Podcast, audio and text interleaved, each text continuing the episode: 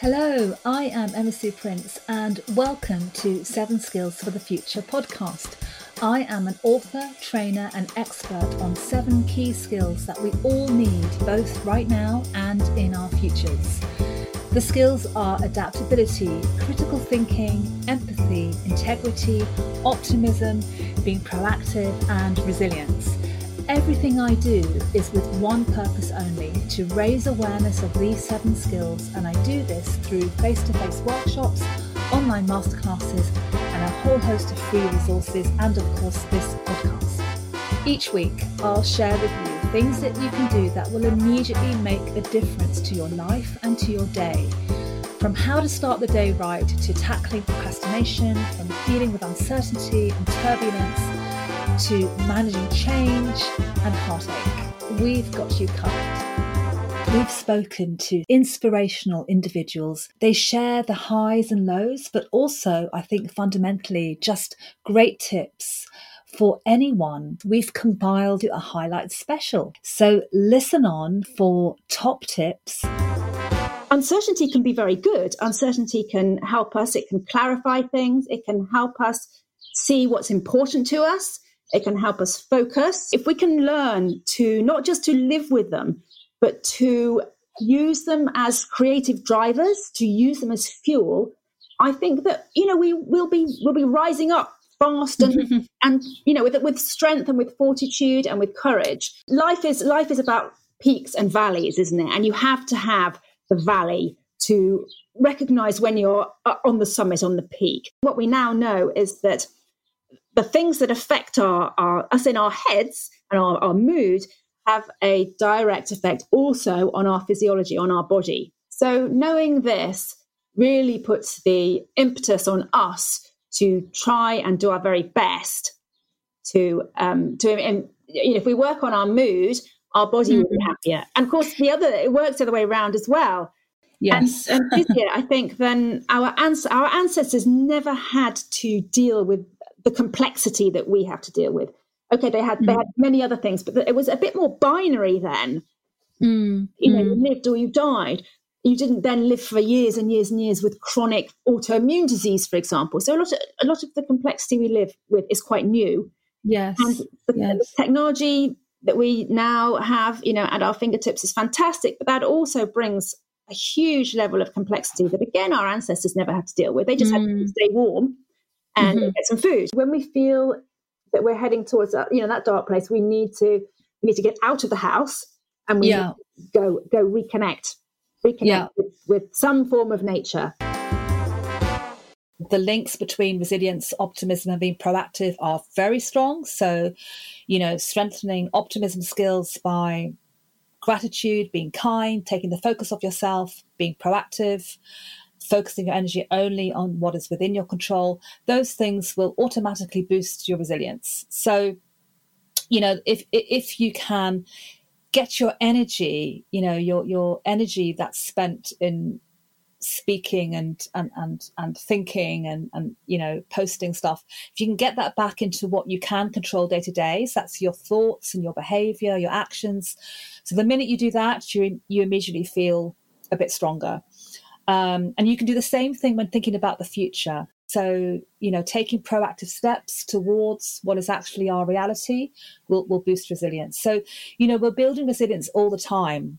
So I think people are going to come out of this a lot stronger, uh, a lot more resilient. Um, and as I say, you know, discovering how strong we really can be when we need to be, because we, you know, we, we have to be. So every day you get up and face the day, every day you deal with the challenges head on and you know place structure and routine into your day that's all building resilience. You know every day that you build your network of support around you every day that you look after yourself your well-being in a, in a kind of healthy robust way that's going to help you become more resilient. So we need to keep going keep moving making sure that you take responsibility for getting enough sleep eating the right foods having the right people around you nurturing those connections and just taking steps every single day. And that's how you build resilience. I mean, there was research the other day, uh, uh, I must check it out, that said something like three quarters of people or two thirds of people are unhappy in their jobs. Mm. I mean, that's yes, massive. That is a lot. Because, yeah. uh,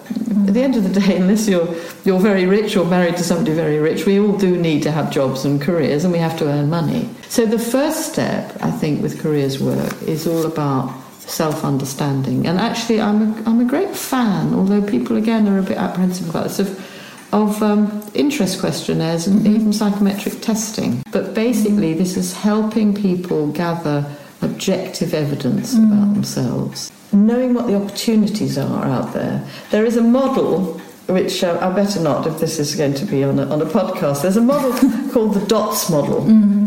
But actually, dots are in the wrong order. So, dots are for decision making, opportunity awareness, transition, and self awareness. Mm. Well, that's almost the wrong way round.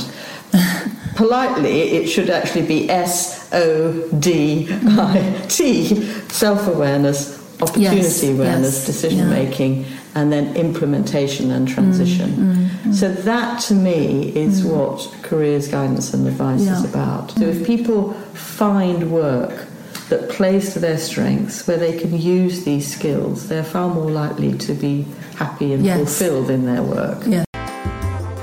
If you if you ask them if they're proactive, they'll probably say they are or think themselves to be quite proactive, probably because they're quite busy yeah. So, you know, we have so much choice. We've got so much information and freedom and quite a strong sense of individuality. And we're operating that bubble most of the time and making decisions, dealing with change, managing our complicated, complex lives. So that can sound quite proactive, you know, quite busy, but it's actually far more likely to be reactive rather than proactive. So being proactive is about creating situations based on strategies that you've created for yourself. So it's about, you know, working towards particular goals that you might have, but it's also about being aware in the present and creating a sort of space for yourself so that you are actually responding to what's coming in rather than reacting to it. So a lot of the time you just rush around reacting to everything. So I think proactive behavior can be two things. It can be about changing yourself, so your personal development and, and how you how you respond to things around you, or it can be taking initiative, looking for opportunities, and looking at things in the longer. There are two main aspects to being proactive. So one is in the short term. So this is about small things you do in the moment and how you respond to things around you, whether that's reflecting before you write that email or focusing and listening attentively or making time for yourself uh, before you respond to somebody who's you know really upsetting you. So that's in, in the kind of immediate short term. And the other aspect is long term and strategic, and that's about being open for opportunities and persevering in spite of obstacles, finding ways to move towards your goals, and you know working towards that. So there's two aspects. If I was to leave people with you know a single thought or idea, it is that resilience is a skill and like all skills, it takes practice. You need to actually learn about it. It, it, it seems strange that you would have to learn about resilience, but you actually do. I, I would put it in the same boat as a language. You would not assume that because you've had a day trip to Berlin that you are skilled or fluent in German. Likewise, if you've had a single life event that's tripped you up a little bit, I wouldn't assume that you are resilient. I would assume that you've got mm-hmm. some features or, or factors of it. And therefore, you need to actually build upon that and find people like yourself who, who talk about and deal in courses around resilience and perseverance. Thank you so much for listening. For more ideas, free resources, access to free mindfulness, webinars, yoga, and mini modules on the seven skills, just head on over to sevenskillsforthefuture.com. And if you've enjoyed this episode, do share, do leave a review to help us increase our audience. Have a great day and a great week, and see you next time.